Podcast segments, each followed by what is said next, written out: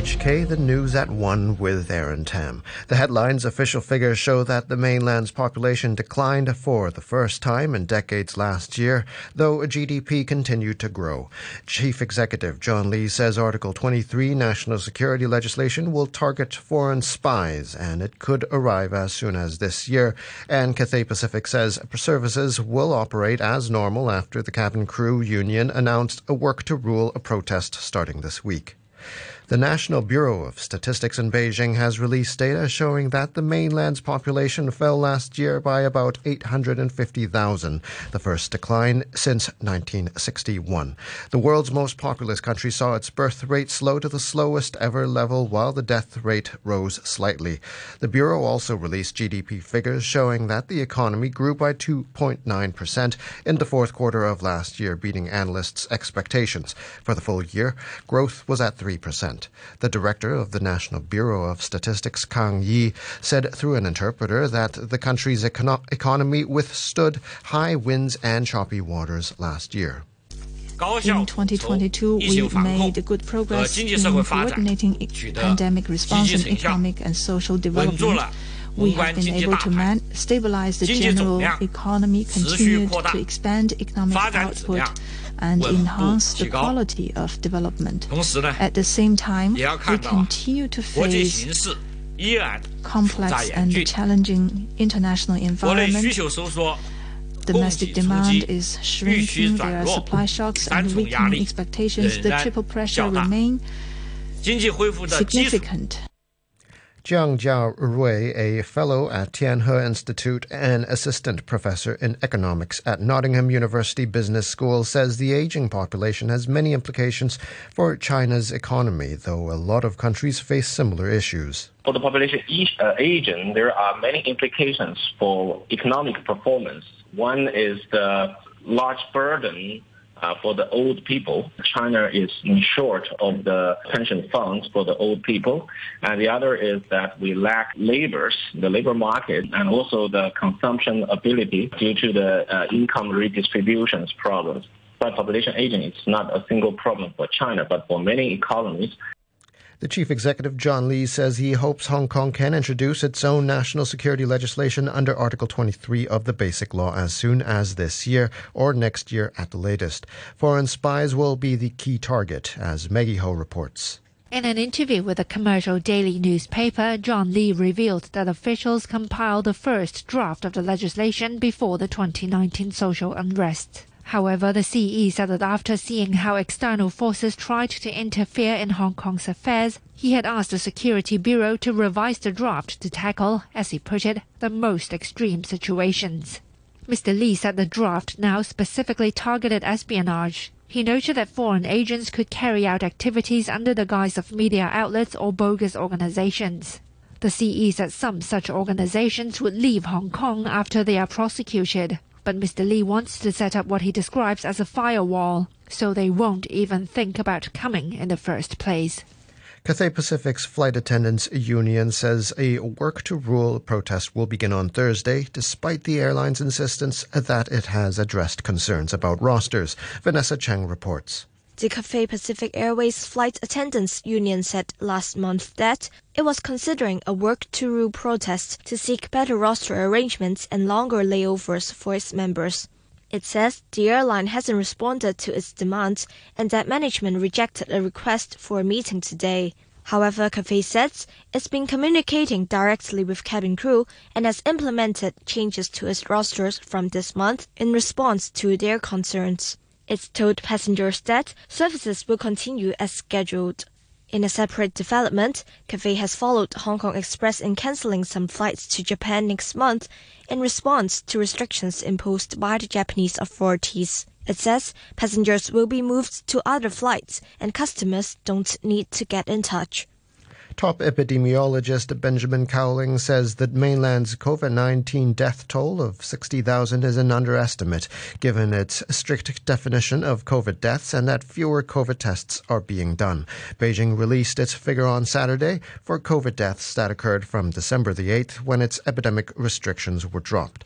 Professor Cowling from the University of Hong Kong told RTHK that there are other ways to judge fatalities I would like to see information on how many people have died every week or every month in China in this winter. Uh, it may not be available for a while. Sometimes the mortality statistics take a while before they become available. But if eventually we have data on the respiratory deaths this winter in China, I think we'll see a clear surge due to COVID and we'll be able to estimate how many COVID deaths there have really been. And I'm sure it will be a much larger number than the 60,000 confirmed COVID deaths.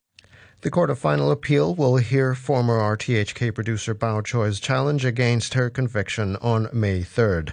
Choi was fined $6,000 in 2021 after being found guilty of making false statements to obtain a vehicle records for a documentary relating to a mob attack in Yuen Long in July 2019. The top court will hear arguments on two legal questions, including whether the Transport Commissioner can reject an application for a car license search that is not related to traffic traffic and transport matters. Overseas, the head of London's Metropolitan Police has said the force is investigating allegations of abuse involving about 800 of its own officers. Mark Rowley was speaking after a serving officer, David Carrick, pleaded guilty to 49 offences, including dozens of rapes. Mr. Rowley, who was appointed last year, apologised for the Met's failings this man abused women in the most disgusting, disgusting uh, manner. The, his offences are, are sickening. We've let the women down and we've let Londoners down. And I do recognise that there'll be women across London and more widely that this prompts them to question whether the police can keep them safe. And for that reason, I think it's important that I say I recognise that we failed and that I'm sorry. The Italian Prime Minister Giorgia Meloni says the capture of the country's most wanted mafia boss is a major blow to organized crime. Matteo Messina Denaro, who'd been on the run for 30 years, was arrested at a clinic in Sicily where he was being treated for cancer. The city's former mayor, Leoluca Orlando, who fought the mafia throughout his political career, told the BBC the arrest marked a challenge in Italian attitudes towards the crime organization a fantastic day, but in this moment I wish I need to remember the so many victims uh, of the mafia bosses in, in, long years, and I wish to say the reaction of the people of Palermo just uh, with applause to the Carabinieri. This is just a confirmation that Palermo is uh, culturally really, really deeply changed. A former commander in the Russian paramilitary group Wagner has claimed asylum in Norway. Andrei Medvedev was detained for illegally entering the country on Friday. His lawyer, Brynjulf Risnes, said Mr. Medvedev fled after witnessing war crimes in Ukraine and stressed that his client's story would be thoroughly checked. We in Norway do not grant asylum to war criminals, so it's clear it's a very important assessment, and all such things must be analysed very carefully. Who is he? Where is he from? Is his information correct, etc.? This is something that's assessed for everyone who seeks asylum in Norway, but it's clear this case will be assessed particularly thoroughly. The head of one of the world's largest fertilizer companies has accused the Russian President Vladimir Putin of weaponizing food. Speaking to the BBC at the start of the World Economic Forum in Davos, the boss of Yara International, Svein Tore Holsether, urged countries to reduce their dependency on Russian exports. With energy, uh, we built an infrastructure in, uh, in Europe on cheap Russian gas and we see the consequences and the cost of, uh, of that right now. With food and, and fertilizer, half of the world's food production is dependent on, uh, on fertilizer. And if you see significant disruptions on that, that's a very powerful weapon. Moscow is a major producer of both fertilizer and ammonia, a major raw material in the production of many fertilizers. A video has emerged which appears to show the last moments inside a passenger plane that crashed in central Nepal on Sunday, killing at least 70 people. The footage shows four friends from India excitedly recording the descent on Facebook Live. They were heading to the city of Pokhara for a holiday. With no warning, the plane appears to veer off with a loud roar, and passengers can be heard screaming. The screen fills with flames as it crashes. This woman witnessed the crash. I live in the house just next to the crash site. The plane crashed right across my house on a cliff. It came to the side of my house after bouncing back and then burst into flames. On hearing the sound, we looked out and saw a huge ball of fire in the air. We thought the plane was going to crash land over our house when my children and I were inside, but we were lucky that God saved us. Thousands of Iranians living in Europe have demonstrated outside the EU Parliament demanding that it list Tehran's Revolutionary Guards as a terrorist group. They accuse the guards of playing a key role in suppressing anti government protests that have occurred across Iran since the death in custody of Mahsa Amini in September. This man was among those taking part in the demonstration. Wir sind auf jeden Fall in eine islamische Mittelalter gelandet. We've definitely landed in Islamic Middle Ages, and we expect the European Union to support the young generation in particular. The new generation in Iran don't want this regime to sport, and we begin with tennis. And play on the outside courts at the Australian Open has been suspended in the early afternoon because of extreme heat, with temperatures of around 36 degrees. In earlier matches, world number six Andrei Rublev uh, scored a 6 3, 6 4, 6 2 win over 2020 finalist Dominic Thiem, while Grigor Dimitrov beat Aslan Karatsev in straight sets. Novak Djokovic is preparing for his first Australian Open match since his deportation from Australia ahead of last year's tournament because of a row over his vaccination status. The nine time champion plays Spain's Roberto Carballes. Baena in first round today. Djokovic says last year's experience hasn't changed his opinion about the country if I do hold the grudges and, and probably uh, if I'm not able to move on, I wouldn't be here, you know. And and also, I have to say that the amount of positive experiences I had in Australia overwhelmed the negative experience maybe of last year. So, you know, my impression of, of Australia, my vision of Australia has always been very positive, and that has reflected on my performance, and my results are a testament to how I feel here. In the NFL playoffs, the lineup for the divisional round is now complete after the Dallas Cowboys beat the Tampa Bay Buccaneers 31 to 14 in the final NFC wildcard matchup this morning. The Cowboys go to San Francisco to take on the 49ers on Monday morning, our time. The Ukrainian football club Shakhtar Donetsk, who completed the sale of Mykhailo Mudryk to Chelsea at the weekend, has pledged to give a sizable chunk of the fee to help war victims in Ukraine. The BBC's Paul Serres has more details. The Shakhtar Donetsk president, Rinat Akhmetov, has pledged to donate just under $27 million to the Ukrainian war effort following the transfer of Mykhailo Mudryk to Chelsea. The English Premier League side signed Mudryk from Shakhtar on Sunday in a deal worth up to $108.5 million, a transfer record for Ukrainian football. Akhmetov said the money would help a project named Heart of Azovstal, aimed at helping Mariupol defenders and the families of fallen soldiers. Liverpool take on Wolverhampton Wanderers in a FA Cup third round replay overnight after their 2 all draw at Anfield last week. The Reds have lost their last two English Premier League matches at Brentford and Brighton, conceding six in the process and sit in ninth in the league, 10 points off the top four. Their boss Jurgen Klopp says he still has the backing of his players despite their poor form there's a list of things what you go through, and one of the things is the team is not listening to the coach anymore. So he, I, in Germany we say the manager doesn't reach the team anymore. So I, I understand that it looks sometimes like this. It's just not the case. So it's we, we you can take that off the list. The Arsenal legend David Seaman says it's still too early to get excited about their English Premier League title challenge. The Gunners moved eight points clear at the top after winning 2 0 at Tottenham on Sunday. Seaman is a two time Premier League winner with Arsenal. He's refused to get ahead of himself by thinking about a first title since 2004.